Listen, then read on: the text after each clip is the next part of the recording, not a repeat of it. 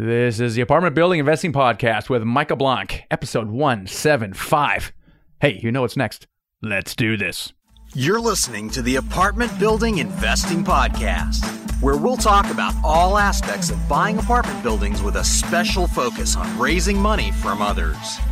And now, your hosts, Michael Blank. Hey everyone, and welcome to the show. I'm your host, Michael Blank. We're all about apartment building, investing, to achieve financial freedom with real estate. You hear this a lot. It's really hard to find deals right now. And I'm like, is it really?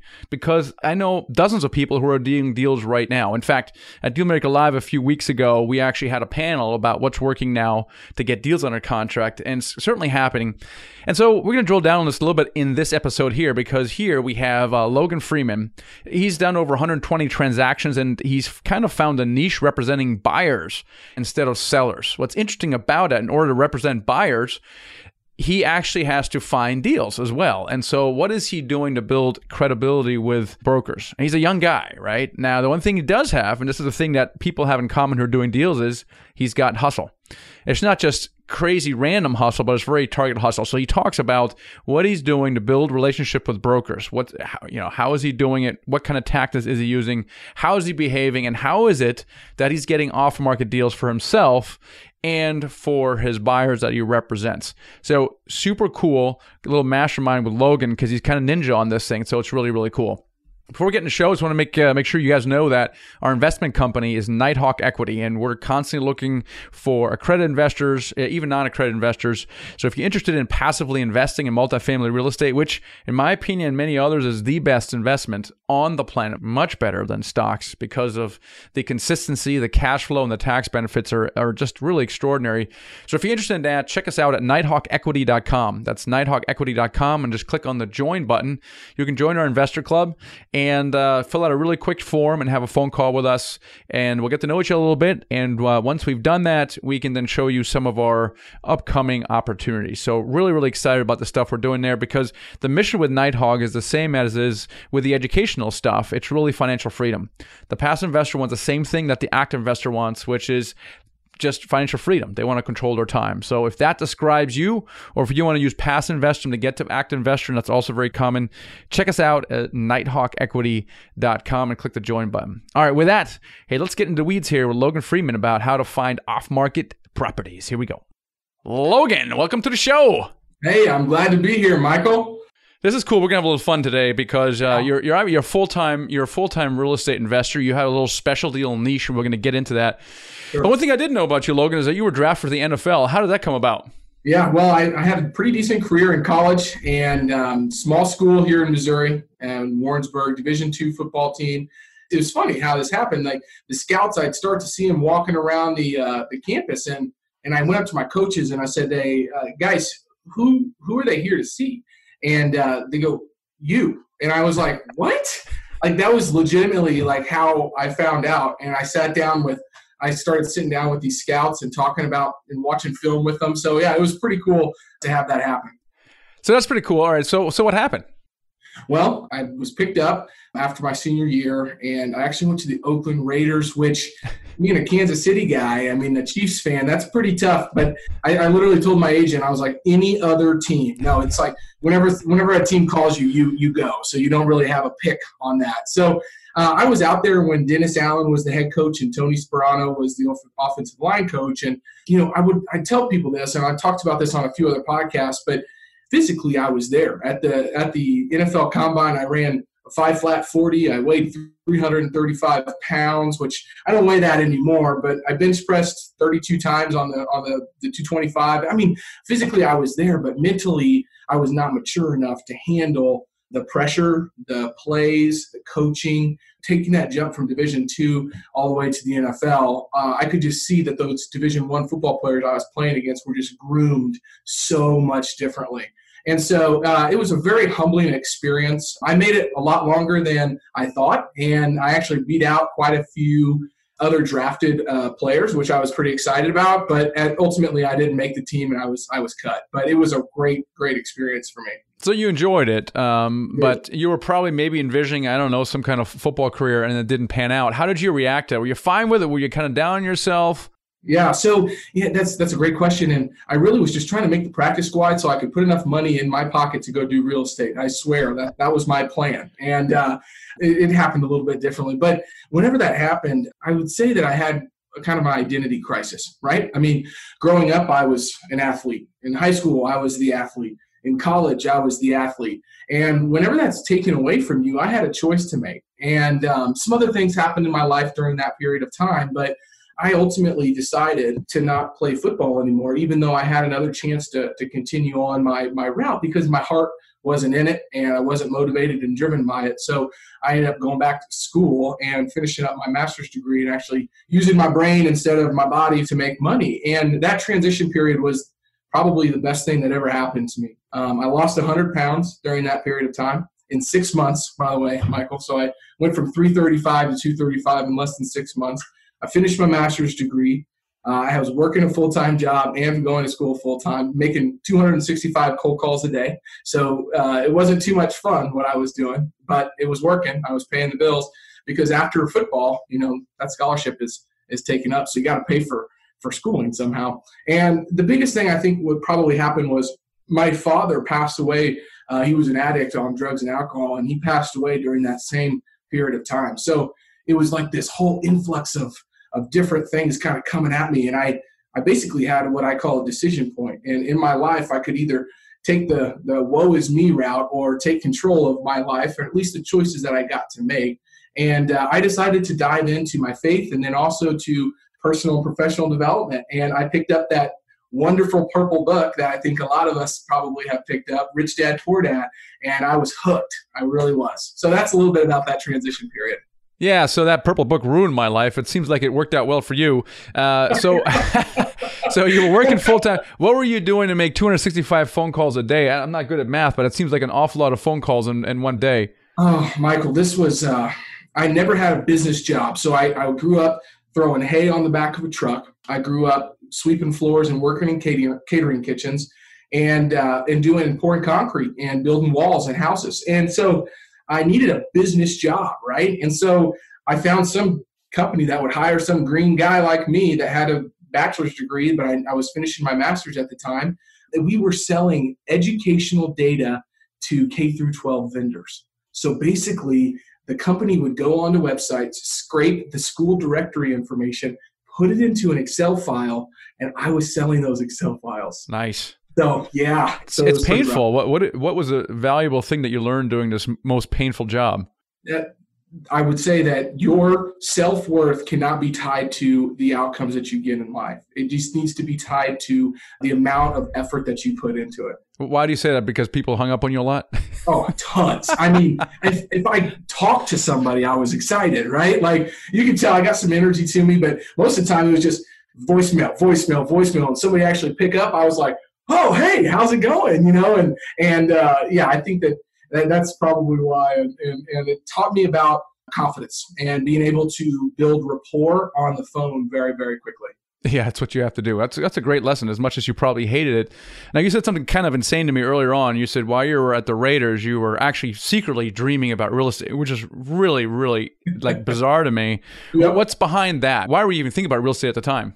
So growing up, I, I was able to be mentored by some really, really incredible guys. And most of the guys were um, my friends' fathers. And so I would watch what they did. And one, they owned businesses. And two, they owned a bunch of real estate. They're like, hey, I got to go and check on these rentals. I was like, what?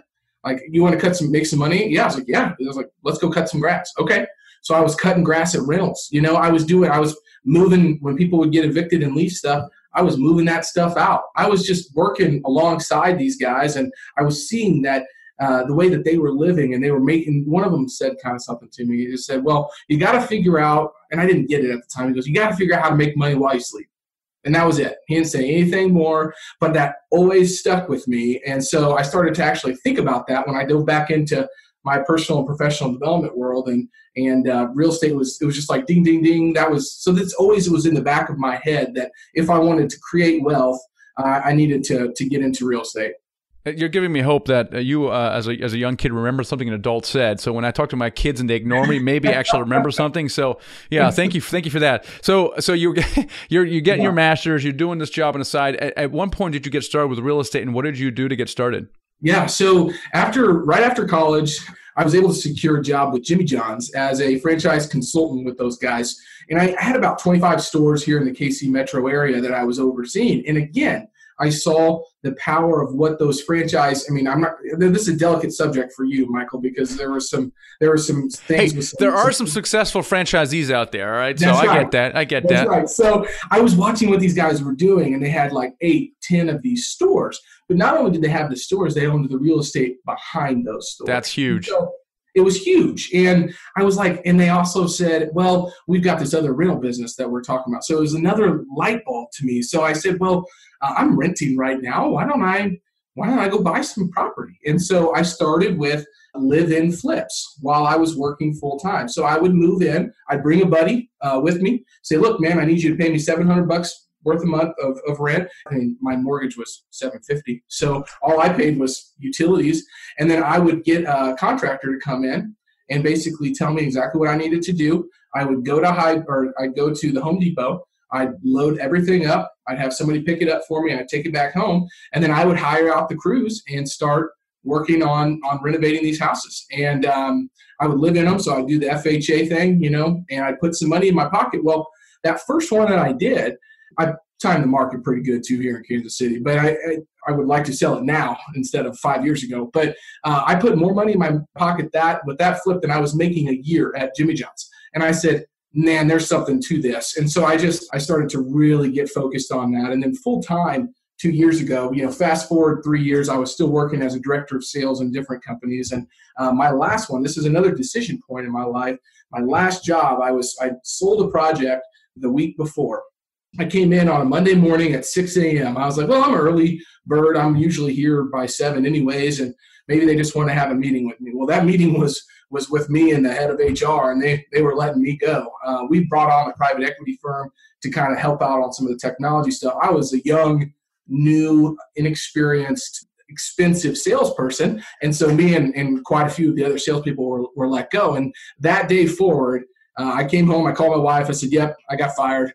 And she's like, well, that's okay. That next morning, she had my LLC documents on my desk at home. And she said, you're starting your business. And I was like, that's awesome. That's a supportive wife. Holy moly. Yeah. I was like, well, what business am I starting? and uh, she's like, well, what are you good at? And so um, throughout this time, I had a, I had a coach. He was a talent smarts coach, so strength finders, emotional intelligence, builder, all that stuff. So he was helping me kind of through this process. And I started a consulting company. And again, I didn't know what I was selling. So I picked up a list of companies. It was like 5,000 companies. I called all 5,000 of those companies. I landed three of them, none of them in Kansas City. I landed three of them as consulting clients. And they're like, Well, Logan, what are you going to do? And I was like, What do you need me to do? And I started doing exactly what they told me to do. I quickly learned that that was a re- it wasn't working for the man anymore. I was just working for my clients. I didn't love that work. In the same period of time, Michael, I was also the director of acquisitions for about a $40 million fund here in Kansas City. So I knew I was going to get into real estate. I just wasn't sold on it. That, that was going to be my only source of income. And so my buddy had a pretty successful investment firm here in Kansas City, small boutique firm, and we started uh, we started working together. And my first month, I did over a million dollars. And in Kansas City, that's over ten properties on the single family side. So that's when I went full time. Uh, was about two years ago, and and uh, really, I think in September of last year is when I started. I actually found your content and started diving straight into everything that I could find. Got the course, went through it, and um, you know, I've successfully syndicated some projects now, and we're full force ahead right now. That's great. So you got started with single family house. You kind of uh, and you did it on your own with someone else. And at, at yep. what point and why did you transition to multifamily or even commercial property? Sure. So to buy 120 properties in a year, you have to look at 650. And when you're dealing with out of state investors, you go see all of those properties. And so, one, it was just not the best use of my time to go drive around the city looking at 15 properties a day and then estimating the rehabs, underwriting every single one of them, getting back, and then making offers on. It was just a whole process that I probably could have systemized, but I, I wanted to learn. And at the end of the day, I also think that the market, so our spreads started to to do this. I mean, so many out of state investors were trying to buy single family homes in Kansas City. I have a different mentor who said, look, you you need to raise your barrier of entry. You're doing something that everybody can do right now. And he asked me, I don't know, he goes, I don't know real estate, but what can't other people do? And I said, buy, you know, 100 units, buy commercial buildings, buy this, buy that. And I knew that I wanted to transition into that anyways. And so it was a little bit of the market, a little bit of me trying to work smarter and not harder, and wanting to get into the syndication side so I could start to actually own property myself too. So you've kind of uh, specialized in this a little bit. I think through a, you came about through the house flip side, where you're basically representing buyers who want to buy stuff. Yep. And I, the way I'm envisioning it is almost like a little bit like a turnkey thing or like an almost like an agent uh, broker thing sure. where you have people say, Hey, I want to buy stuff. Let's in say in Kansas City and you go out and find it for them. They buy it. Maybe you get a commission. What does that look like on the multifamily side? Sure. So I, I, it's a few other. I mean, I think it's a few ways. It's so funny when I sat down with the broker here, the managing broker, and I told her what I wanted to do. Uh, she's like, "Good luck." You know, I was like, just wait. You just wait. And uh, now that we've been doing four to six million a month in brokerage on the buy side, she's like, keep doing it. Keep you know, keep doing it. But I learned how again, I learned how to be on the phone all day. So this little this little earpiece is in my ear 24-7. I have some weird stories about that. It's actually caused me some medical issues where I have impactions in my ear because I have an earpiece in so much. And it's what hearing aid people get whenever they have hearing aids in. So, Michael, I'm on the phone 12 hours out of the day usually. So that's a little bit TMI, but it's kind of funny because my wife's like, "You are, you are to the extreme." You know that, and I was like, "Yep, I do." Well, I had just I never worked with sellers, and in the commercial world, you want sellers, right? Well, again, I looked at the market and said people are asking me for properties. They're asking me for cash flow and yield and they need property management construction and they need all of this stuff because they're out of state. Well i've been trying to just focus on what the, the market's telling me and going and fixing that solution to, to that problem. And so i said well there's 15 other brokers in this in this office. They're all calling the sellers. Why don't I bring sophisticated high net worth individuals into the buy side? And I created a process that I work through. I get them on, you know, I work through underwriting with similar to what we did. I work through all this different things on the financing side. And when we start to actually make offers on properties, we move fast. And um, the due diligence is done a lot before before we go under under contract, which has opened up you know, my, my success rate's usually about nine out of 10 times I'll close our property if we go under contract. And um, that's opened up a whole new avenue of off market properties for me in Kansas City because I'm known as the guy that, hey, if you need to sell something or you need this or this, you need to call Logan because he's not going to BS you. He's going to perform and he's got really great buyers. And so it was really just me trying to listen to the market and say, well, I'm not going to go do exactly what every other broker is doing in the city. What if I bring value to those brokers? And there's only about three to five of them that are really slinging the multifamily here. And guess what? I have lunch with them every week to say, what's new? What's coming in the pipeline? Here's the buyers I've got. I've got 10, 1031 exchange, you know, type opportunities that we need to place. What do you got? And I'm able to find off market properties that way. And it's been a wonderful, wonderful source of deal flow for me and my investors. That's cool. All right. So let's talk about the sell side and then the buy side because I, I, find what you're doing really fascinating. One thing that I love what you're doing is you're hustling. All right. There's yep. so many people that are like, oh, I can't find deals anymore. Are you finding deals right now? I'm finding deals every That's day. a shocker, and the, and the reason is because you're freaking hustling, right? And yep. I think this is a, a, main message that we also saw at Dealmaker Live. The people who are doing deals are they're they're hustling. They're not submitting one offer and wondering why it wasn't uh, accepted. So let's talk about the sales side. So you're still working through brokers yep. directly, and and the reason for that is why. Well, so I'm I'm a broker myself right. too. So um, the reason is because they are putting all of the action in. And In commercial real estate, we're in a relationship business. That's all this is. And so these brokers with these big firms, they've got their what I'll call talons into all of the property owners in Kansas City. They, they just do. I mean, that's that's the way, and that's what their job is to be. So I looked at it. I said I could either go directly to the, the property owners who already have their guard up. They've already got Berkadia, CBRE, and, and Block all in their boardroom asking them to list their properties. What if I took the different approach and said, hey, Block, hey, CBRE, hey, Berkadia, what do you need right now? Give me a shot at something that's off market. Let me perform and then just and then and then open it up to me. So I'm I'm doing it that way because there's a few brokers in the city that have most of the listings. It's the 80-20 rule. I mean, one guy did 60 million in real estate last year, and we're meeting at three o'clock today because he's got the property owners and they, he's got the deals that won't ever come to to market. So, and then this, that's one reason. The second reason is I said if your if your seller can't pay, that's fine. Have them pay your fee. I will talk to my buyer and we will come up with an amicable amount that they feel comfortable adding on to the purchase price. And how's that? So how's I that been never, working out? I love that. How, are they splitting it with you, or they're saying, "Hey, bring me another one, two, three percent"? it's working out fantastic mm-hmm. because I've added enough value with these groups, these private equity groups or family offices or 1031 clients that are looking to place money here, that they're happy to pay me because not just this deal, they need deal flow. And to keep me happy, they're going to pay me to do that and it's not been an issue whatsoever. So interesting. So you're establishing a relationship with these brokers because they've they already know every single owner in there, and that's their business to send them cards, phone calls, lunches. So what you're doing is, what are you doing with those listing brokers? What does your interaction with them look like, frequency and type?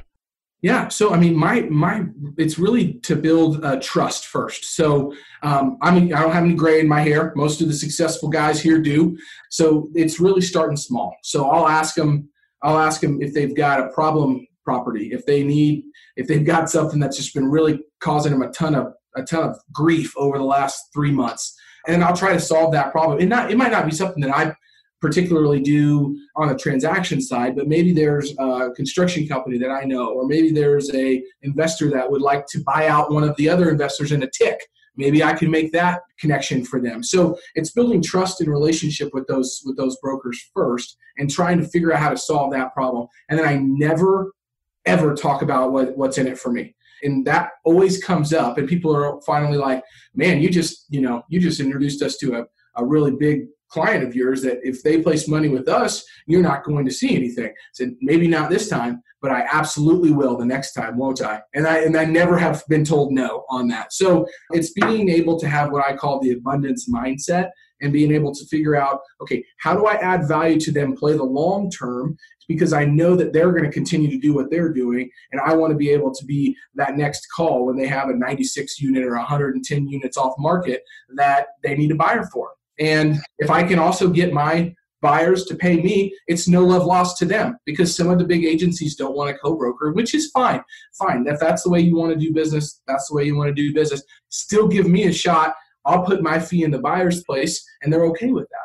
And so that brings up a couple other points that I'm sure you want to ask about. Yeah, well, first of all, you're blurring the line between the typical syndicator, deal finder, and also the broker. Uh, there's very few that I know of who are buyer representatives. Uh, I know the couple yeah. I've known really, I don't know what what use they provide but you're kind of behaving like a syndicator who's looking for deals.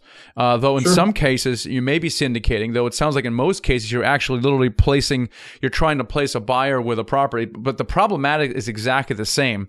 So one of my questions is, how did they were they able to take you seriously? So I know you were you were looking for problems, but when you first yeah. got started with this stuff, you know who are you, right? You don't actually maybe even have a buyer at the time. You have no track record, and so a lot of new syndicators are in the same position. What did you do to get these guys to trust you?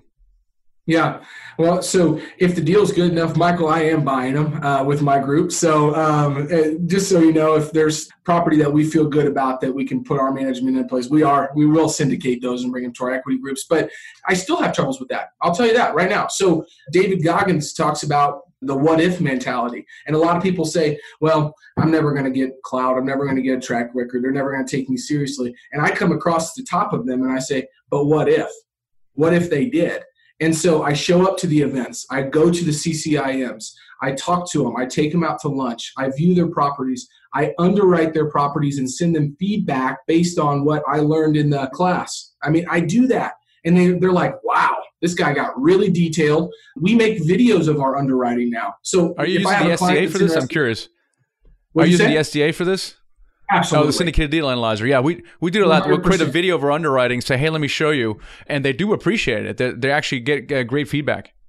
Yeah, one of your students actually taught me that. So mm. it was very, very cool. So we're doing that and we're showing that we're going to spend some time up front.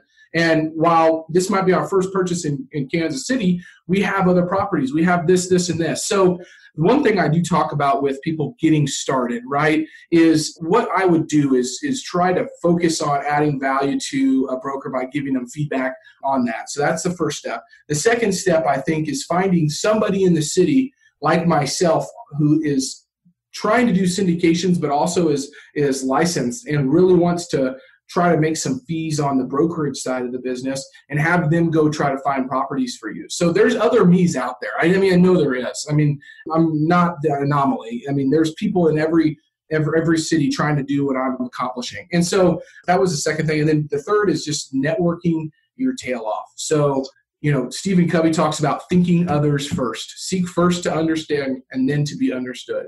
And that is a really hard conversation uh, and really philosophy to have unless you'll have what I call enough project flow that if you don't get one deal you're not you don't have a scarcity mindset. So i think in the broker world what happens is a lot of people will get really territorial and they're like well i'll make sure i have this this agreement in place with this person. And then that crosses all these different lines. I'm coming across saying, look, I might be a buyer, I might not, I might have a buyer, I might be able to solve a problem for you. Let me have a shot at it, and I'll tell you in three days what I can and what I cannot do. And I've never not done what I, I said I would I would do for somebody. So it's just trying to be a different approach. And and the one number one question you're always going to get from a broker if they've been in this business for a long is how how am I going to get paid and do you need to get paid? So take those two questions off of the table for them, fix that, and then watch the doors of trust and rapport start to open. Or how do you do that, then? How do you address that? Hey, how do you take that off the table? So one, I think if if you're not an agent, you're not you don't need to be paid, which is totally fine. And then the second one, so that's that's when we get into to try how do you create your track record, right? So I, I would tell people to partner with somebody who, who has is exactly what I've done. It's allowing me to get the experience that I need. Uh, the second way to do it is if you are an agent or you are looking to get a fee in the deal, you need to go set expectations with your own clients. And you need to have conversations around saying, guys, there's no, this is not a co brokering situation if we're going to put an offer on this property, we need to talk about how I'm going to be compensated in this transaction. And you do that up front. And so when they ask, you say, that's fine, no problem. My buyers are paid my fees and that's taken care of. So it's interesting. So let's say you are a newbie and you act as a, almost like a buyer agent. Now you're not actually a broker agent, but you're acting like that and you are aligning yourself with someone uh, more senior and you're leveraging that person's track record as you reach out to brokers. How does that person get compensated? Like what have you seen? Well, I would say that uh, you probably should go get your real estate license. um, if it's, uh, you know, obviously, if it's, a, I think if it's a syndication, there's multiple ways that you can you can get paid. And Mauricio Rauld just put a video out on this that I think is really really great and i'm not sure if he was actually he was he, he yeah mauricio was okay. was there he talked about uh, what not to do and what to do uh, uh, using social media raising your money let's assume it's a syndication exactly. let's assume it's a syndication yeah, so I guess if it's a if it's a syndication, let me just give you the first way that I did this. Okay, so I had no money to put into the project.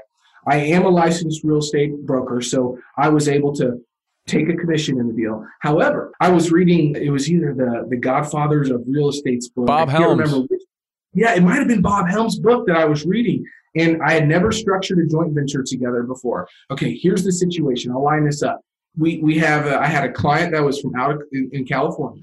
He was looking for a multifamily property, but I brought him a property that was a commercial mixed use deal. It had two Airbnbs up top and it had a commercial tenant on the on the main level. So not so much easy to put what we'll call management in place. Somebody kind of needs to be there. You can't call a property manager and say, "Hey, I got a commercial building, I got a tenant, and I got two Airbnbs." Yeah, not like a turnkey so, uh, scenario. Yeah, not at all. Not at all. So I was like, "Well, I, I brought it to the yield was so good, and I brought it to him. I said, "Well, what if I solved this problem for you, the management problem? What if I solved understanding commercial real estate? And what if I could be an asset manager and we structured it like this? There was an 80% to you, a 20% to me. You get a preferred return. I think it was 8% at the time, 8% preferred return.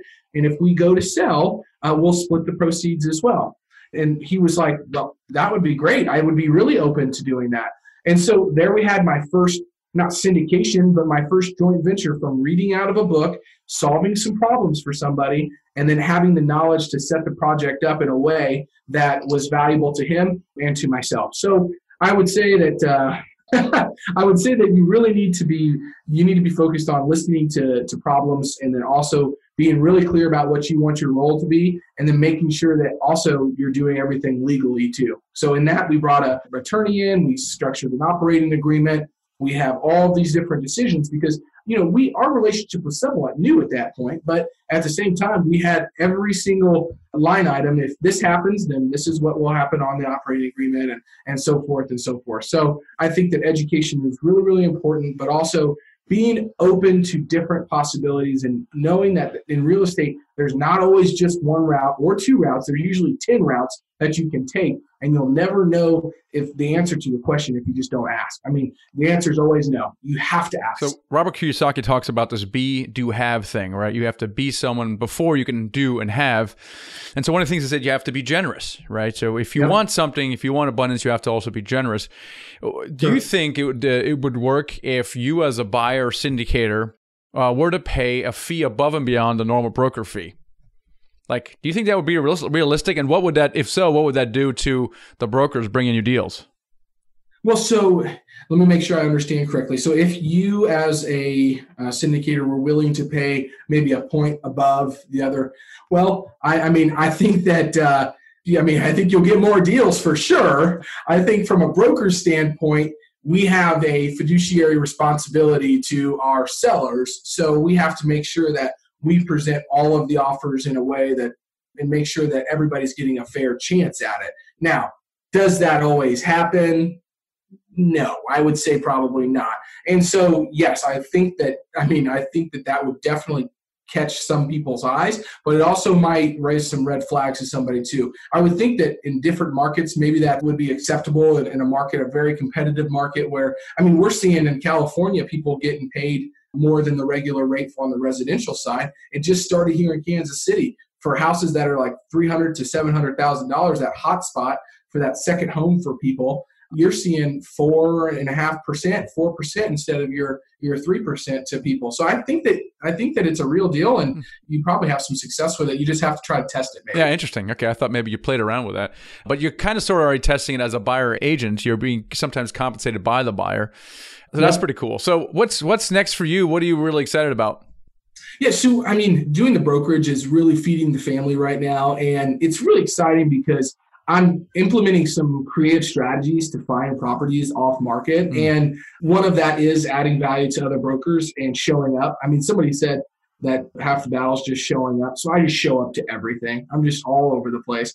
Two is is uh, I'm really I'm really fascinated with marketing right now and how that has been able to position my brand because I don't have a lot of gray hair. I don't have the 25 years experience. My partners do, but being able to position myself as an expert. I mean, if you go to livefreeinvestments.com, you'll see exactly what I'm doing all of the time and positioning that. And I get I get inbound leads instead of having to be outbound. I mean, most of the brokers here are on the phones 24 7, which is great. That, that should be a thing that you do. And I do that still. But I also am out in the field meeting with people all the time and letting my inbox get filled up with form submissions left and right. And that to me is very, very important and, and fascinating. So I'm, I'm pinpointing some different marketing tactics that I'm, I'm working on.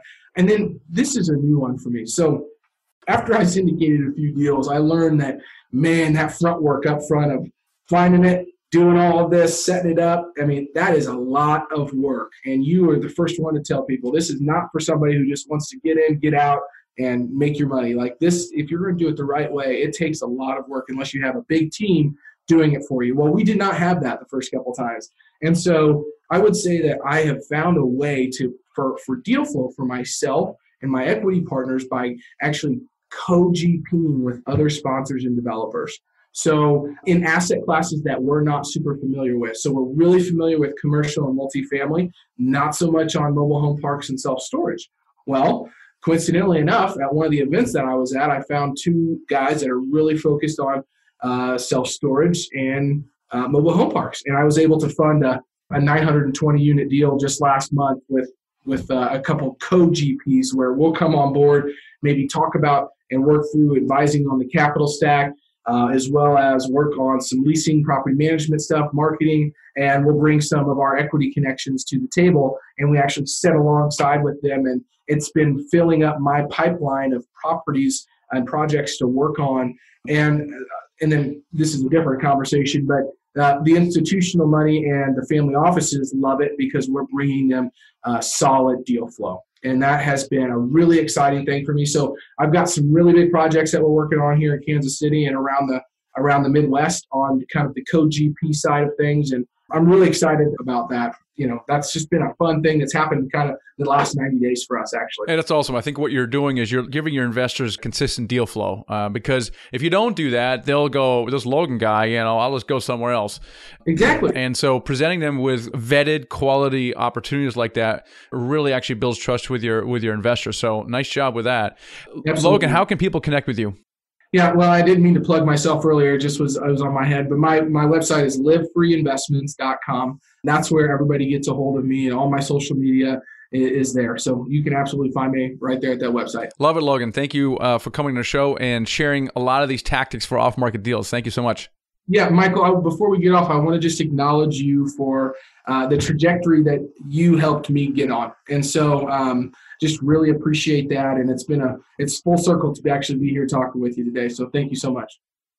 Oh man, was that good? That's awesome. I mean, again, Logan's got hustle, and the that, the one key takeaway from Dealmaker Live a few weeks ago: the people who are doing deals are really focusing on the brokers. I mean, especially the, the really experienced ones that have scaled. Like, for example, Michael Becker. We're talking about hanging out with Michael Becker. He owns 6,000 units. You know, what is he doing to get off market deals? My gosh, he's having drinks. He's going to lunch with these brokers. You know, he's really getting to know. He's going to ball games with those guys. And this is exactly what Logan is saying. It is in the broker relationships. Yes, you can send out letters and do kind of stuff. You can cold call, but I haven't really seen anyone actually make that work because these brokers, it's the 80 20 rule. 20% of the brokers get 80% of the business. They're already doing that. Why duplicate their work? Take advantage of what they're already doing. Build relationships with those brokers. So here's some of the tips that I wrote down. Number one is solve problems. When you call these brokers, right, what can you solve for them? It may not be actually a deal. It could be something, my gosh, I got this proper manager who's flaking out one my properties, or I got this, that, and the other thing. That's great. Look for ways to solve problems. Don't necessarily look to be compensated for these things.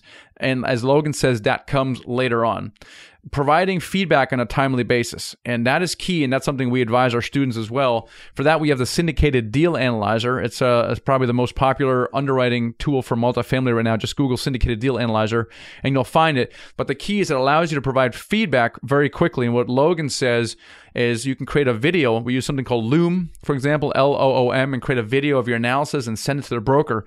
Hey, I just got this deal. It doesn't work for me, but let me just give you my feedback in case it helps. That's super value add, right? Uh, or value add is emailing your brokers some some cool report that came out, some market report, stuff like that adding value, solving problems. Uh, making sure, number three, that there's no fees involved. Okay, so even especially if you have your brokerage license, you're just going hey, don't worry about it. We're not going to do any kind of fees. Potentially consider paying them extra fees. I like that. I've heard this before. I don't know anyone who's done it, but I've heard Robert Kiyosaki talk about that in this be do have discussion. And then I think one thing number four is network, network, network. And I think you really got that in this hustle. Uh, now, normally we in, we advise people, especially when they're investing from far away, don't hop on a plane until you have a contract. And that is okay advice. But however, my observation has been that the people who violate this rule are actually getting off market deals faster. What I mean by that is research the market, uh, reach out, establish connections with different brokers, property managers, and then hop on the plane and do a one or two day market visit and really work on those relationships with those brokers. It accelerates the process of you getting off market deals. So, network, network is important. Do what you say. I think this is important because most people don't. They'll say, Yeah, I'll email you tomorrow, and they don't. Hey, I'll get back to you in two days, and they don't. So you doing what you say will already set you apart from everybody else. And then the last one is partner with someone. Okay. And this is really key, especially if you're new. Find someone and that someone has problems. The experienced syndicators, for example, us have problems. Problems is we can't find deals we need new deals. Problem, we always need more money. Those are problems. Other problems we have is underwriting, right? So if we want to scale something or if an experienced syndicator wants to scale something, we need underwriting. Actually, what we need is we need deals on the silver platter right? So the coolest thing you can do is find deals, underwrite it, let's say with the SDA, the syndicated deal analyzer, start the negotiation process, you know, leverage the relationship that we have. So if you're a mentoring student for us, then you can definitely leverage our relationship because you're working with a full-time syndicator and you're working with us. So you can use our bio and all that stuff. That's one main advantage of doing mentoring. But if not, you can join something called a Dealmaker Mastermind. That's uh, the michaelblank.com forward slash DMM. DMM. Uh, you can also go to the michaelblank.com forward slash partner because we have this deal desk process and it's very, very affordable. It's like 50 bucks a month and you need the SDA, which is like 129 bucks. And we have a process for people to send us deals. So it's the biggest program of its kind on the planet. It's also the most affordable. Now, I got to say, we could charge $35,000 for this and we don't. Others do, and the problem is that it would eliminate a lot of the deals that we've gotten are people who have hustle but don't have that kind of money. So this is why we've created that program. In return, you're going to get really good at underwriting, analyzing deals. So it's michaelblank.com forward slash partner if you want to check it out. Now, speaking of things that are working right now, Logan shared some of these things. So hopefully you got a lot of good nuggets out of that. And I was scribbling, taking notes while during my interview. But I want to hear from you. What is one thing that you're doing that really working? So let me hear from you on uh, Instagram or Facebook. Instagram is the Michael Blank. So let me know the one thing that you have done that's really working. And in so doing, you're going to see other people's responses and you're going to learn from that. On Facebook, uh, you can't post anything to my page, but you can go to our private group. It's the Apartment Investor Network. Just search for Apartment Investor Network. That's our private Facebook group, and get in there and uh, and do the same thing. What is the one thing that you're doing that has really worked for you. All right. Awesome. Thank you so much for sharing. Hope you found that useful. Catch you on the next episode. Thanks for listening to the Apartment Building Investing Podcast with Michael Blank. For more free podcasts, articles, and videos, go to themichaelblank.com. There, you can also download the free ebook, The Secret to Raising Money to Buy Your First Apartment Building. Till next time.